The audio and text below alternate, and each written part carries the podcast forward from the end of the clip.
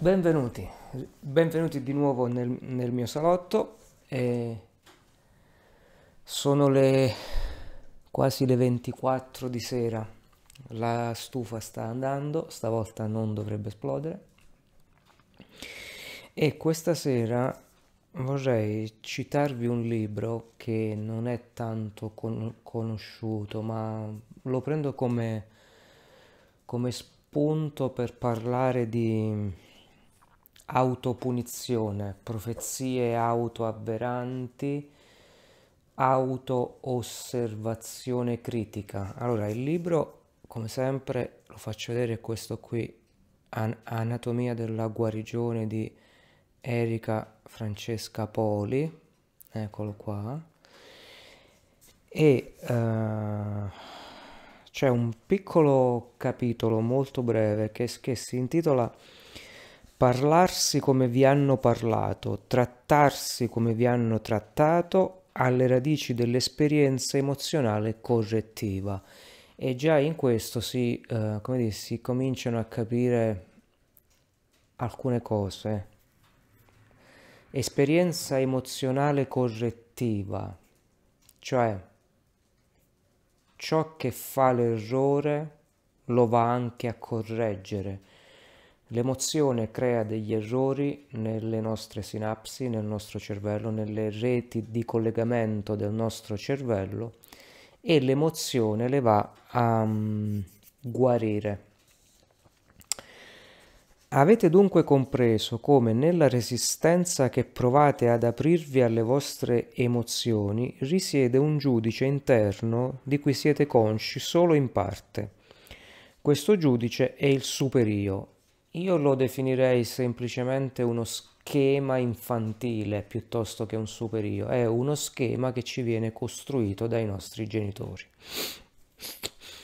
In tutti i casi in cui nella vostra vita sono presenti autosabotaggi e autodistruttività in qualsiasi ambito, dal lavoro alle relazioni, allora siamo in presenza di un superio punitivo e di una patologia del superio. Ecco, io questo qui direi che è un po' un trucco, è un po' un trucco della psicoterapia. Uh, in realtà esistono le, mm, le tecniche di autopunizione, di autoflagellazione, gli schemi autopunitivi. Uh, portarli alla malattia, secondo me, ne passa, cioè paragonare uno stile di vita, anche se pur, come, come dire, um, che crea delle difficoltà nella persona, quindi uno stile di vita non consone al, pos, al, pos, al positivismo, alla positività, al fluire normale della vita, patologia del superio, io ci starei un po' attento, né? cioè nel senso che la psicologia va presa ancora oggi, nel 2019 quasi, va presa con le pinze. Si tratta di studio della mente, non di certezze della mente. In questa situazione la svalutazione, la disistima di voi e l'autopunizione inconscia sono centrali nell'origine del vostro malessere e voi spesso non ne siete affatto consapevoli. In, re, in, in, realtà anche su questo io ci avrei da ridire perché tutti sono consapevoli dei propri schemi. Uh, dal momento in cui si nasce, da quando siamo piccoli, da quando questi schemi si formano, ne, ne siamo perfettamente consapevoli, ma non vogliamo vederli. E quindi ci diciamo una balla, diciamo che non ne siamo consapevoli, o meglio, ci diciamo la balla e questa balla viene rinforzata da trattati di psicologia che non stanno né in cielo né in, in terra. La, la, gente è perfettamente conscia dei suoi schemi mentali, li conosce benissimo, fa finta di non vederli.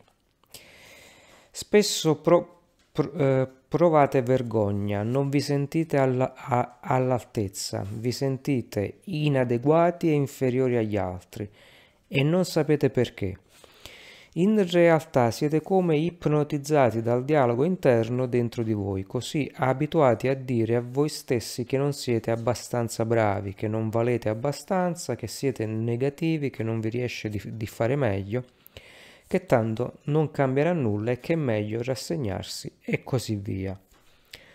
Tutte queste e molte altre ancora sono le parole che vi rivolgete quasi in automatico e ne siete convinti, quasi come fosse un eco che, ri- che risuona ogni vostra azione, ogni vostro pensiero. Allora, non è esattamente così. Se, se, una persona legge un libro come questo, un libro che tratta di psicologia o meglio di guarigione, viene portato a fare un percorso All'interno di, di questo percorso vi sono degli alti e dei bassi, come ogni buon libro di motivazione. Questi sono dei libri di motivazione per spingere la gente poi a fare le cose che ci sono scritte su, su questi libri. Parlo di corsi, parlo di uh, sedute di psicoterapia, sedute de, de, de, di ogni genere, counsel, uh, counseling, uh, come, come, si chiama, psicodramma, uh, costellazioni familiari e chi più ne ha più ne metta. Tutti questi libri vengono scritti secondo un sequel che è sempre lo stesso, ti portano in alto, poi ti portano in basso, poi ti portano in alto, poi ti portano in, in basso e poi in alto ancora. Ti fanno vivere delle emozioni in modo tale che tu alla fine del, del libro ti convinca che hai effettivamente un qualcosa e ci vai, vai da queste persone. Allora, effettivamente esistono tutte queste parole che la gente si dice, non sono capace, non sono all'altezza, non me lo merito, bla bla bla bla bla, eccetera, eccetera, eccetera. Ma questo succede postumo all'evento, non succede prima. Cioè, ti va male qualcosa, cominci a dirti queste parole. Non è che prima di cominciare a fare qualcosa ti dici già queste parole. Non te le dici neanche nel tuo dialogo interno, non te le dici proprio. Quindi questi libri, questo tipo di libro vanno presi molto con le pinze perché queste parole qui uno cioè, ci si riconosce dentro, ma non riconosce l'attimo in cui se le dice, perché non è scritto in questo capitolo l'attimo in cui io non sono abbastanza, mi va tutto male, sono sfigato. No, tu ti dici quelle parole quando le cose ti vanno male, non quando ti vanno bene, perché quando ti vanno bene queste parole qui non te le dici. E a volte vanno male a volte vanno bene indipendentemente da quello che tu pensi. Cioè, qui voglio inserire la pro- profezia autoavverante, che è una delle baggianate più immense che la psicologia abbia inventato e ahimè purtroppo in tantissimi ci, ci credono e si sono ver- veramente fissati su questa cosa qui. Noi non abbiamo nessun potere creativo, ok? Il libero arbitrio, arbitrio non esiste. Io posso pensare di spostare quel libro su quel mobile e farlo cadere all'infinito per 30 anni, il libro non si muoverà da lì. Ok? E posso pensare che i miei impegni di lavoro, i miei progetti andranno bene quanto voglio, ma se un tir mi passa addosso, mi stende, non dipende da me, cioè la profezia autoavverante è una coglionata, è una coglionata che i terapeuti usano per spaventare i loro pazienti. È una coglionata di quelle immense. Noi semplicemente quando abbiamo delle percezioni che qualcosa andrà bene o qualcosa andrà male, delle percezioni pre-evento, ok? Sono semplicemente delle percezioni non è la nostra mente che va a creare l'evento. Noi semplicemente siamo spettatori di un film, ok? E qualche volta può capitare occasionalmente che qualche fotogramma che è in avanti riusciamo a vederlo. Quella è la profezia autoavverante. Noi abbiamo delle percezioni di come le cose potrebbero andare, questa percezione si realizza perché è, noi l'abbiamo semplicemente visto, ma non abbiamo creato un cazzo. Noi non possiamo creare nulla, assolutamente nulla. Voi provate a modificare gli eventi della vostra vita con la vostra volontà. Semplicemente certe volte ci si riesce, ma perché non sappiamo quale è l'evento della nostra vita. Ne ho già parlato nel, nel, nel video sulla chiocciola e sul destino della vita. Quindi chi ha visto quel video lì e ha capito come funziona il meccanismo, a queste parole gli dice ma che cazzo stai a scrivere? Non esiste la profezia autoavverante, esiste il senso di colpa portato all'ennesima potenza quando l'evento ti, ti va male e quindi c'è una propensione a darsi addosso. Ok, quella è l'autofustigazione, ma avviene soltanto quando l'evento è già andato male. Prima dell'evento non è che uno parte preconcetto ma tanto andrà male, non può saperlo. Quindi qualsiasi cosa pensa è indifferente. riprendo a leggere. Provate ora semplicemente a ripetere a voi stessi la, la frase mi merito di essere felice. Cosa accade? Quale eco si fa viva? E l'eco del superio? Allora, questa qui è un'altra coglionata.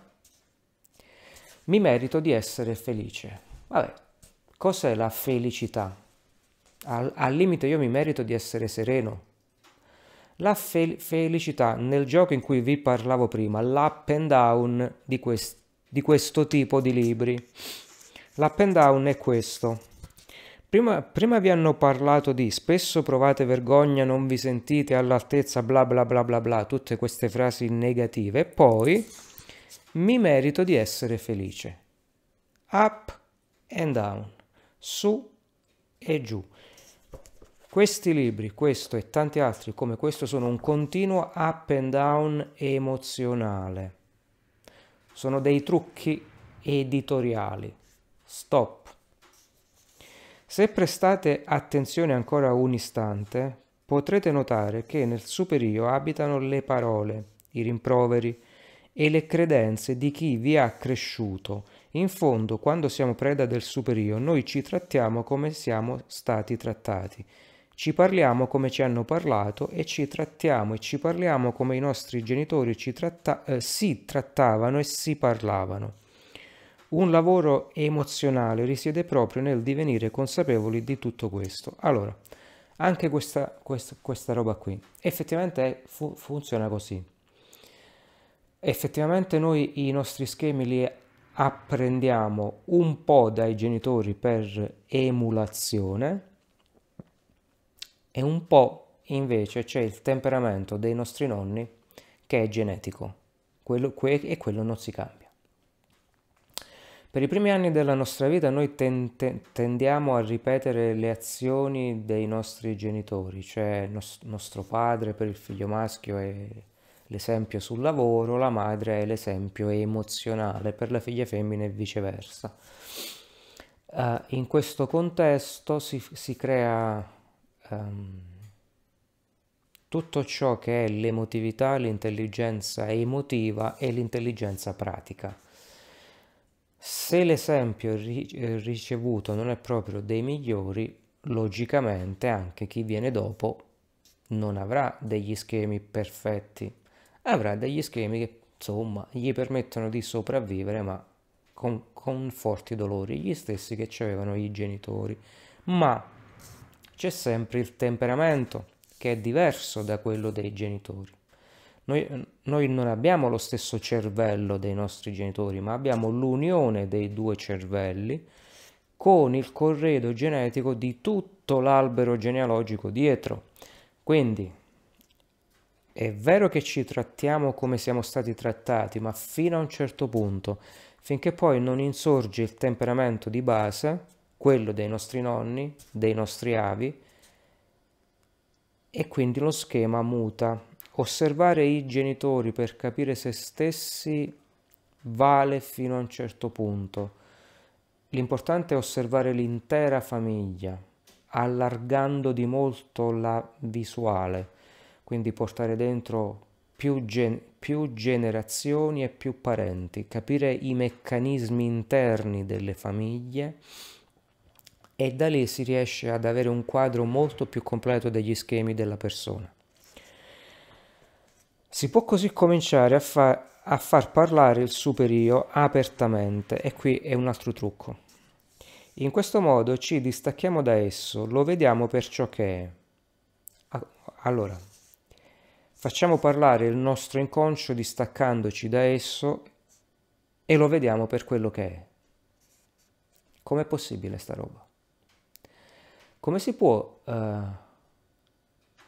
vedere una parte di sé staccandosi da sé?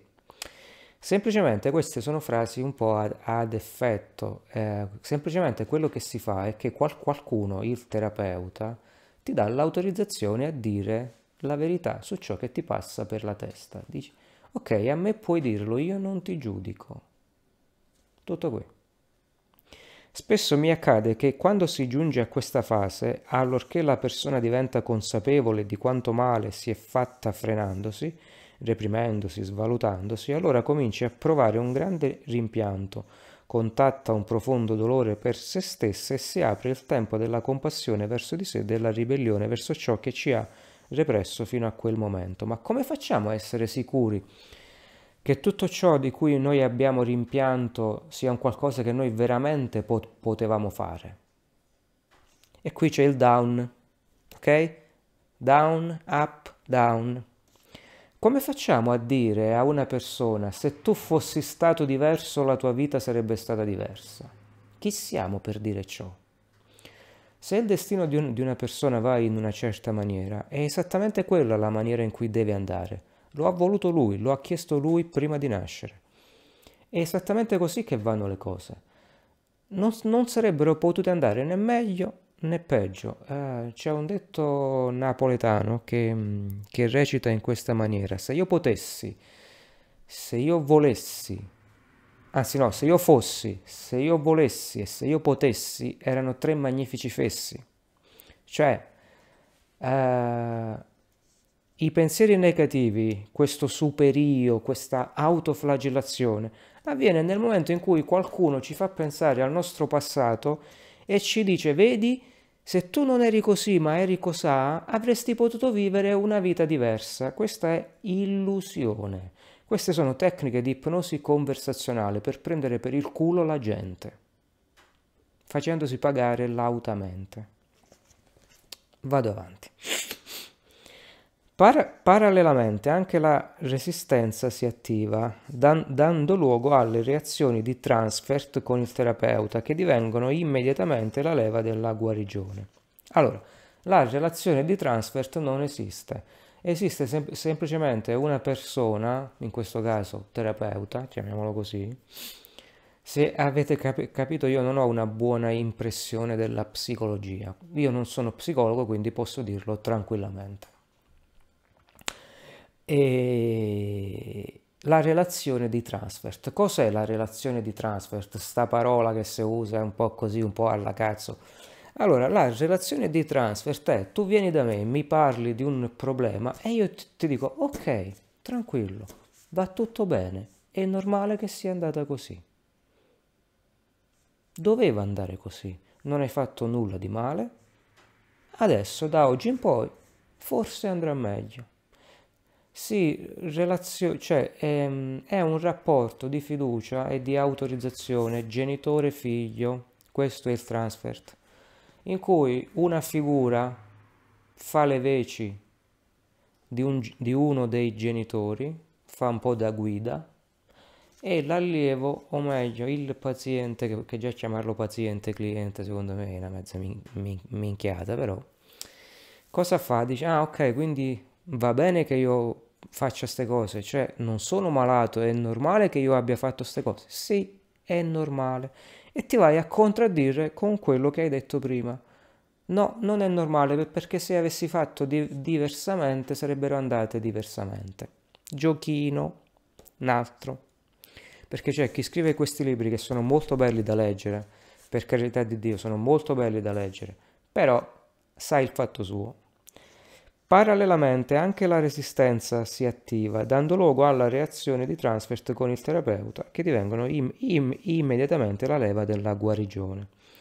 Quello che è stato a lungo impedito ed evitato, la possibilità di una relazione umana di vicinanza autentica, diviene possibile proprio con il terapeuta, ma al contempo fa paura e mobilita tutte le difese.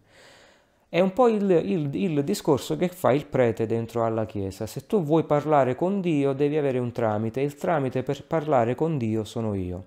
Se tu vuoi avere la possibilità di una relazione umana di vicinanza autentica, devi passare tramite il terapeuta. Dopo che sei passato tramite il terapeuta che ti smonta tutte le difese, tu hai la relazione umana. Buon. E se questo sforzo lo fai di tuo?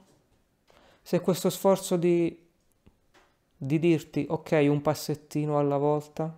Ci ho messo tanti anni per, per crescere, cioè l'infanzia dura 9-10 anni, poi c'è l'adolescenza altri 4-5 anni, poi c'è la gioventù altri 4-5 anni, quindi cioè, ci vogliono 20 anni perché un, uno schema si consolidi.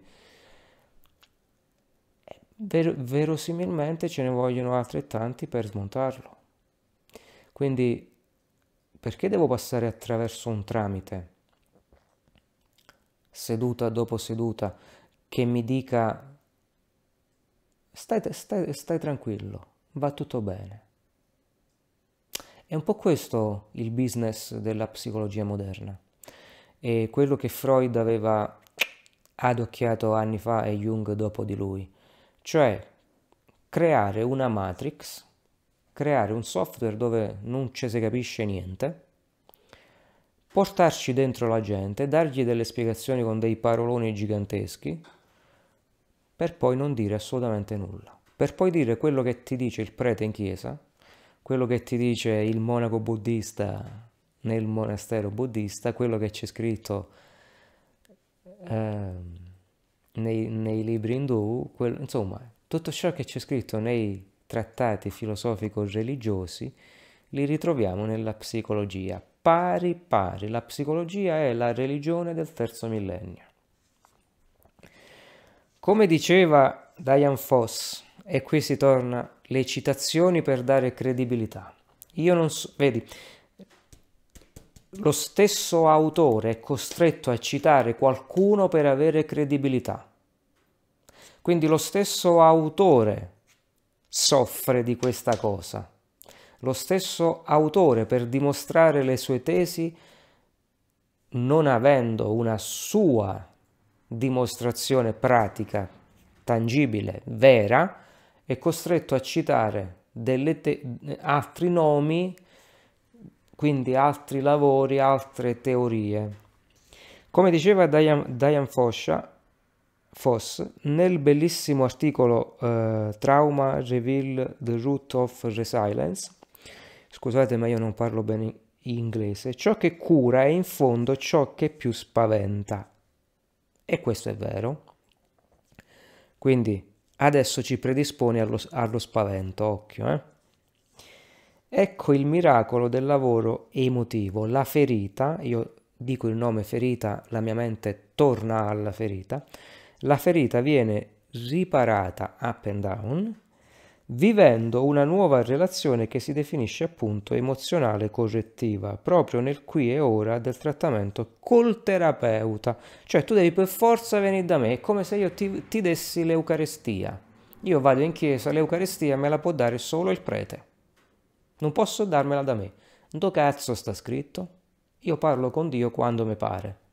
No, non ho bisogno, cioè per parlare col mio inconscio non ho bisogno di un, di un trauma, posso parlarci da me e questo è quello che vi dovreste mettere in testa.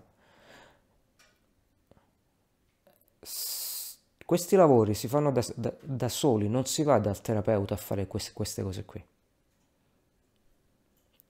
In questa relazione la persona proverà a fare ciò che non ha mai fatto. Sì, avrà una relazione con un terapeuta, non l'ha mai avuta appunto modificare in vivo e in fieri, momento per momento, i suoi atte- atteggiamenti, ciò che dice a se stessa e come pu- si pone nei, nei, suoi confronti e con l'altro. Ma questo succede anche quando ti fai una, chiacch- una chiacchierata con un amico. La, la, l'amico o l'amica ti dà, ti dà il feedback, ti dà il ritorno di quello che tu dici con i messaggi del corpo. Se io dico una cosa che le, fa, che le fa piacere e che fa piacere anche a me, c'è un avvicinamento. Se dico qualcosa per ferirla, c'è un allontanamento. Io lo, lo vedo che c'è l'allontanamento, quindi riconosco il mio, il mio schema tramite l'allontanamento di chi è davanti a me. Non ho bisogno del terapeuta che, che mi dica stai sbagliando, stai facendo bene. No, io vedo che la persona che è da, davanti a me si allontana, si avvicina. Quindi sto dicendo bene, io sto bene, mi avvicino e l'altra persona si avvicina. Sto dicendo male, sto dicendo delle cazzate, mi, mi sto prendendo in giro, l'altra persona lo sente e si allontana. E io lo sento che, sia, che quella persona si allontana e comincio a pormi delle domande. Perché si è allontanata? Quindi l'autopsicoterapia me la sto facendo già da solo, a, men- a meno che non voglia non riconoscere questi schemi, quindi io non li voglio riconoscere e do la colpa alla psicologia, un par de palle, cioè mi autoracconto una balla e, la, e me la racconto talmente bene che ci credo. Ecco. E sarà questo a riplasmare il suo cervello. Il dono della neuroplasticità cerebrale, cioè la possibilità di modificare le nostre reti neurali, sarà dunque sfruttato per ricostruire un nuovo modo di essere. Allora, il messaggio che si vuole far passare è vai dallo psicologo. Lo psicologo ti corregge gli schemi cognitivi, quindi tu li vedi, ne hai cognizione, cognizione di causa, cognitivo comportamentale tu hai cognizione di quello che stai facendo, ok? Lo psicologo, te, te lo, il terapeuta te lo fa notare, ti dà l'autorizzazione a che tu lo possa notare e tu lo correggi, asserendo che, affermando che al cambiare del mio comportamento cambiano le mie reti neurali nel cervello, cioè le connessioni tra i neuroni. Non è così. Le connessioni neurali non cambiano. Se, se, il comportamento è dettato da dei tratti temperamentali, quindi è il temperamento che ti porta a essere così, te te puoi sbattere testa al muro quanto ti pare, non cambia nulla tu quella cosa la farai sempre così finché non muori. Chi nasce tondo muore tondo. Quello che cambia è rendersi conto dello schema quando sta per partire e dire ok, sto vivendo all'interno di questo schema in questo momento nel qui ed ora, so che se mi comporto in questa maniera avrò verosimilmente queste conseguenze ma non è neanche detto perché l'interlocutore che è davanti a noi non è detto che allo stesso schema risponda come tutti gli altri interlocutori. Quindi perché dovrei sforzarmi di cambiare i miei schemi? Semplicemente io devo accettarli, io sono fatto così. Ho questi schemi, in certe situazioni arrivano, si verificano, mi fanno stare male, boh, ci sto dentro ne accetto le conseguenze, pian pianino, passo dopo passo, come si sono formati li andiamo a modificare lentamente. Ma non è un modificare nel senso di migliorare. C'è questa cosa che hanno in testa i coaching e gli psicologi e i terapeuti e tutti quanti, il miglioramento di sé. No, non esiste il miglioramento, il migliorarsi, esiste l'accettazione, uno si accetta per quello che è e le cose gli vengono in scioltezza. Tutto lì, non c'è nessun miglioramento, cioè non è che si parte da, da una base ignorante e poi andiamo a migliorarci. De che? Noi partiamo da una base, ci vengono dati degli strumenti e facciamo sempre le stesse cose, secondo degli schemi ciclici ripetitivi, finché non ci accorgiamo di questi schemi ciclici ripetitivi e cominciamo ad accettarli. Nel momento in cui cominciamo ad, ad accettarli arriva la serenità. Quindi anche se qualche cosa andrà male, non ci daremo addosso con la frusta e andremo dallo psicologo a dirci a me, a me mi va tutto male, ma diremo ok, stavolta è andata male, mi affido, punto. Capite allora perché le terapie che si focalizzano solo sulla narrazione del passato non solo non possono essere risolutive, ma rischiano di essere persino da- dannose. E qui parte una frecciata verso Freud e verso la- la- l'analisi di-, di Freud, quindi rinnegando completamente l'analisi. Questa persona qui e tante altre come questa persona qui si sono formate studiando Freud e Jung studi- studiando psico- psicologia, quindi, quindi studi- studiando l'analisi, anni di analisi, gente che ha fatto anni e anni di analisi, dopo cento anni mi vengono a dire persino dannose. E beh, e ci volevano cento anni per, per capire che l'analisi di Freud era dannosa. Che io sappia non è mai guarito nessuno con l'analisi freudiana, nessuno, neanche lui neanche lui. Freud è morto eh, anche per un tumore alla mascella che si è portato negli ultimi 5-6 anni di vita. Freud eh, aveva accumulato, diciamo, talmente tanto denaro grazie alle sue analisi, stava piuttosto bene, da potersi permettere un medico pers- personale ovunque egli andasse, perché aveva, che, eh, aveva paura che questo tumore lo portasse alla morte. E in effetti così è stato. Ma perché gli è venuto proprio un tumore alla mascella a Freud? Cioè, pensiamoci bene, proprio alla mascella, gli poteva venire al cuore, al pancreas, al cervello, non cazzo vuoi, proprio alla mascella, che è un tumore rarissimo. Perché Freud ha detto una, una svalangata di minchiate per tutta la vita, ci ha scritto sopra libri, ha preso in giro un casino di gente, ha condizionato l'intero Occidente, accorto, accortosi che aveva detto delle puttanate colossali, non poteva rimangiarsele. Il superio. Lui sapeva di aver detto delle minchiate, ma non poteva dire in pubblico, signori, ho sbagliato tutto. È tutto da rifare non poteva dirlo, ci, ci avrebbe perso la faccia. E lui ci ha perso la faccia, tumore alla mascella. Proprio qua, a tutti e due i lati. Mandibola, mascella, tutte e due insieme. Ci ha perso la faccia, non potendola perdere pubblicamente e emotivamente, non ha accettato l'emozione di perderci la faccia, si è fatto venire il tumore alla faccia. Ok? Freud perché parlandone non fate altro che rinforzare la vecchia credenza. No, in realtà se io parlo del mio passato, non è che rivive o si, o si rinforza, è quello che è, punto. Se io ne, ne, ne, parlo una volta, è quello che è, parlo dell'episodio, punto, finisce lì. Né guarisco, né lo rinforzo, né vado avanti, non, non, non, non succede nulla, semplicemente dopo un po' che hai parlato del tuo passato ti rompi le palle e mandi a fanculo il terapista. Stop. Eh, invece, come diceva lo stesso Carl Rogers, voglio fare ancora notare questo continuo up and down. Come diceva lo stesso Carl Rogers, per cambiare qualcosa non si può che cambiarlo. Ma come faccio a cambiare qualcosa se questo... Allora, se io sono un, un'automobile, io sono un'automobile, sono, sono nata per percorrere strade asfaltate la, la, mia vita è percorrere strade asfaltate, mi servono le ruote gommate per la strada as- asfaltata, perché devo montare le ruote ramponate? Soltanto perché un terapeuta me lo dice oppure soltanto perché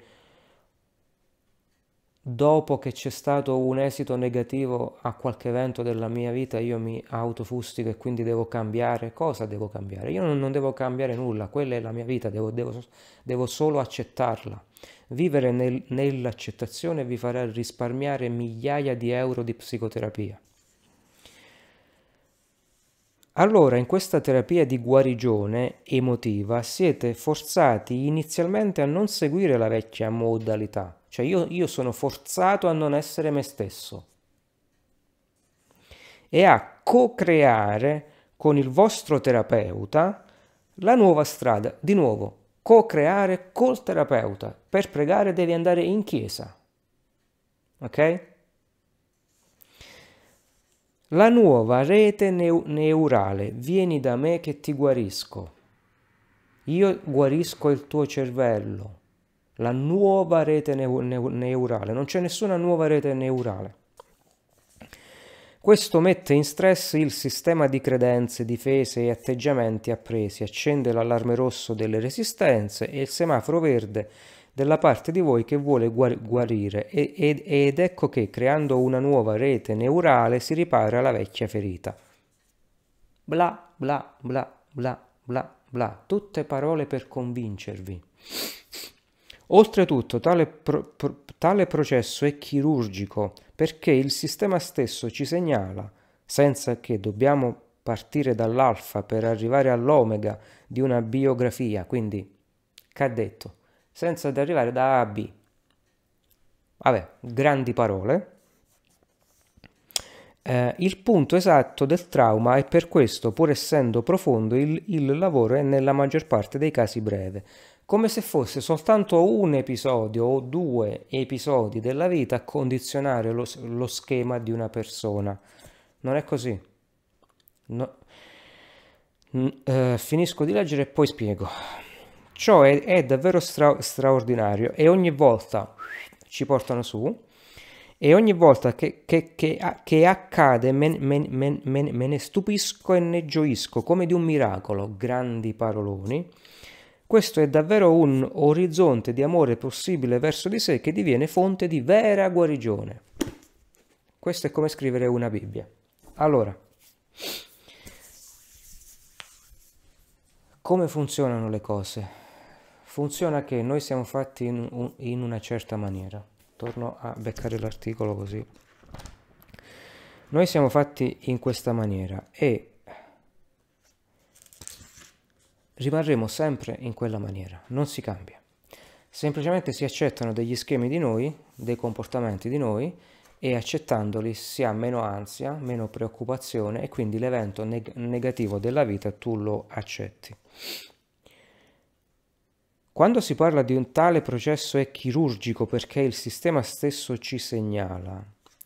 Allora, prendiamo l'esempio dell'evento post-traumatico da stress. E la malattia post-traumatica da, da, da, stress. Io vado in guerra, la guerra dura due anni, ammazzo 100 persone, non dormo la notte, vado a fare le MDR ho curato l'evento. Sì, quale evento? Sono passati due anni. Ma se tu sei andato in guerra, ok, non ci sei andato a caso, avevi già una predisposizione per la guerra, o altrimenti ti saresti rifiutato di andare in guerra. Quindi tu, dentro di te, se hai accettato di andare in guerra, perché questo percorso di vita c'era già scritto lo hai accettato. Come accetti alcuni percorsi, ne puoi accettare anche altri. No, non è che quello che ci fa comodo lo accettiamo, quello che non ci fa comodo non lo accettiamo. Io, io accetto di andare in guerra, ma non accetto il disturbo post-traumatico da stress che ne avrò dopo. E sti cazzi. No, se tu accetti il, il disturbo post-traumatico da stress e lo fai tuo, lo fai, un, lo fai diventare un compagno di viaggio, non ti darà nessun problema, è un compagno di viaggio, fa, fa parte di te. E, e poi le, è davvero straordinario il miracolo e ne, e me ne stupisco come si desse per scontato che andando dal terapeuta tu ottieni l'Eucarestia, andando da, dal sacerdote parli con Dio. And- insomma, in un certo senso ci vogliono far credere tutti quanti, da qualsiasi parte, che bisogna avere un tramite per andare da A. No! C'è, c'è, c'è scritto, c'è una bella definizione di Dio nella Bibbia. Io non sono cattolico, ma prendo i testi sacri per far ragionare sulle parole.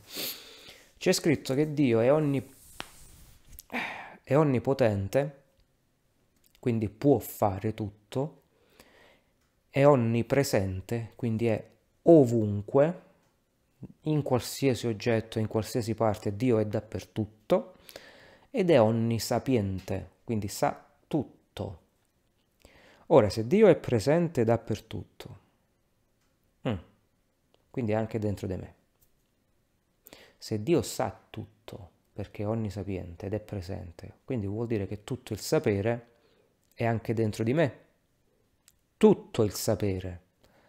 Semplicemente alcune cose le faccio mie perché mi, perché mi fa comodo e altre no. Altre dico, mm, non me va.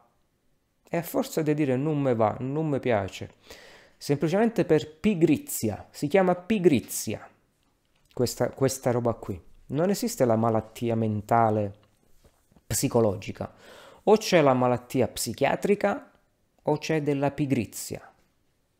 Chiaro? Cioè il narcisista patologico non è una malattia psicologica, è una malattia psichiatrica. Lo schizoide patologico è psichiatrico, è un serial killer. Uh, la schizofrenia è psichiatrica, la depressione maggiore è psichiatrica. Il malumore è pigrizia. Ok? La difficoltà nella vita, mm, dicevo, sono in crisi perché non so prendere questa decisione. No, tu sei in crisi perché sai esattamente quale decisione pre- devi prendere, ma non ti fa comodo quella decisione lì. Per questo sei in crisi, perché tu lo sai che dovrai andare a sgobbare, ma non ti fa comodo. E allora ci regaliamo, ci inventiamo le balle, ci raccontiamo le scuse, andiamo a fare psicoterapia. No, staci dentro. Non ti piace quella cosa, però ti tocca, staci dentro, accettala accetta il tuo malumore, accetta il tuo malessere. Mica, mica, mica sempre ci sono le giornate di sole e le giornate di pioggia, un giorno piove un giorno ci sta il sole. Come accetti le giornate di sole, accetti anche le giornate di, di pioggia con serenità. E per acquisire questa accettazione, questa serenità, la consapevolezza, parolona, cos'è la consapevolezza? La consapevolezza è un qualcosa che si impara ma non si insegna. Quindi nessun corso, nessun libro, nessun guru, nessun terapeuta, nessun prete, nessuno psicologo potrà insegnarvi la consapevolezza. Quella la pigliate con l'esperienza sul campo, con i calci in culo. L'esperienza è la somma dei calci in culo che avete preso nella vita. E quella è la consapevolezza. Io sono consapevole di funzionare in questa maniera, so che rispetto agli eventi rispondo in questa maniera, sono fatto così, mi accetto, ci sto dentro, io sto dentro di me, senza pensare che devo essere come qualcun altro, perché io ho visto dei modelli di, riferimento in tv, tizio si comporta così e allora anch'io devo comportarmi così. In do cazzo sta, sta scritto. Oppure si, si, pensa che ci si debba comportare così e anch'io devo, debbo uniformarmi al comportamento standard e lì faccio il disturbo psicologico. Quando c'è un comportamento standard che io mi ostino a voler perpetuare. Se io invece a quel comportamento standard gli dico ma chi cazzo se ne frega, io faccio di, di, di testa mia perché sto bene con la mia testa, sto bene, punto. Se poi si arriva ad un punto in cui al posto di, di accettare se stessi si rifiuta totalmente l'altro, e poi ci si piange addosso perché le occasioni non arrivano, perché le cose vanno sempre male, semplicemente si è scelti un percorso che ci porta alla solitudine, perché in questa solitudine il dialogo int- interiore possa arrivare all'estremo, stancarci e farci rendere conto che non serve a niente, che è una pippa mentale farci rendere conto che tutto questo dialogo mentale interno all'esterno non si vede, non ha effetto su nulla. Io o penso di me, io sono un deficiente, o penso di me, io sono un genio, o penso di me, voglio spostare l'oggetto sul tavolo. È un pensiero, è lo stesso pensiero. L'oggetto sul tavolo, come ho detto prima, non si sposta. Quindi se io penso che sono un genio, perché dovrei diventare un genio? Se io penso che sono un deficiente, perché dovrei diventare un deficiente? Se io penso di spostare l'oggetto, perché l'oggetto do- dovrebbe spostarsi? Non si sposta. Quello che succede, succede che semplicemente io pensando emano delle onde elettriche, il mio corpo si muove in base a degli impulsi, impulsi elettrici, questo movimento viene percepito, questo mio linguaggio viene percepito da chi mi sta attorno e ho un feedback, ho un ritorno, ok? Ho una, ho una conseguenza. Questa conseguenza poi sta a me decidere di prenderla bene o, o prenderla male. Se io perdo un, port- un portafogli con, con 100 euro dentro, se io perdo 100 euro, posso incazzarmi come una iena perché ho perso 100 euro, oppure posso dire, vabbè, ho, ho perso 100 euro, eh, questo mese mi tocca risparmiare 100 euro di più. Pazienza. È tutto lì, cioè le malattie psi- psicologiche sono tutte lì, nell'accettare ciò che c'è, ciò che ci capita. Ma, vedete, Addirittura anche la schizofrenia, che è una malattia psichiatrica, anche le allucinazioni schi- schizofreniche. E c'è un film molto bello, A Beautiful Mind. A Beautiful Mind è, mo- è molto bello perché spiega molto bene ciò. E praticamente il protagonista del film, il matematico, non cura la sua malattia, perlomeno cura la parte biologica con dei farmaci, ma la parte psicologica è tutto un lavoro di accettazione di quello che gli succede, senza un miglioramento, senza un peggioramento. Le cose continuano a succedergli, lui parla, co- continua a parlare con queste figure, queste figure, queste figure allucinatorie continuano a seguirlo e lui semplicemente ci dialoga, si rende conto che sono delle figure allucinatorie, sa che non sono nella realtà del sistema, ma sono nella sua realtà. Lui ha una sua realtà, in quella sua realtà lui ci vive e quelle figure ci debbono essere perché servono al suo bilanciamento. Al narcisista, alla ferita narcisista serve, altrimenti non ci sarebbe stata, non avrebbe scelto quel percorso di vita.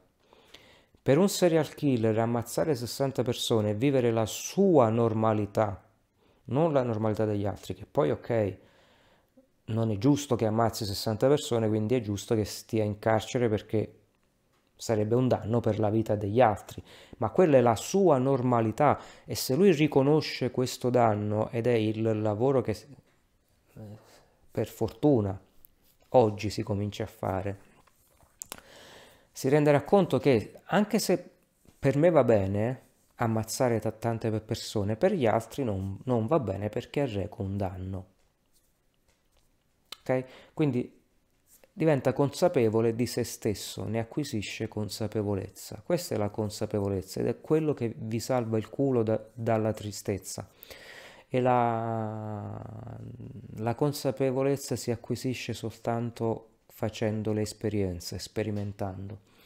Non si può acquisire consapevolezza facendo i gruppi di meditazione, leggendo i libri o no, bisogna scendere nella folla tra la gente, confrontarsi con gli altri cervelli. Del resto, quando gli schemi si formano, si è in famiglia, si è in un gruppo, si è in un contesto so- sociale. Quindi non puoi el- elaborare e, e accettare quegli schemi isolandoti, devi farlo nel gruppo, ti devi mettere in gioco. Allora, eh, di questi libri qui, dopo che ne avete letti uno, due, tre, se ancora ne comperate, vuol dire che non avete capito nulla. Ve lo dico sinceramente, vuol dire che non avete capito una mazza. Uh, al li- se al terzo libro di psicologia non avete mandato a fanculo Freud, Jung, eccetera, eccetera, e com- la- la- Lacan e com- com- compagnia bella, vuol dire che ancora non avete capito nulla, che vi stanno a pigliare per il culo e che è semplicemente una nuova religione. Detto ciò, io vi invito a seguirmi nel mio gruppo Facebook che metterò in descrizione, mettimi un like, condividi questo video se ritieni opportuno di condividerlo e come sempre namaste e mi raccomando accettatevi, è lì il segreto di tutto.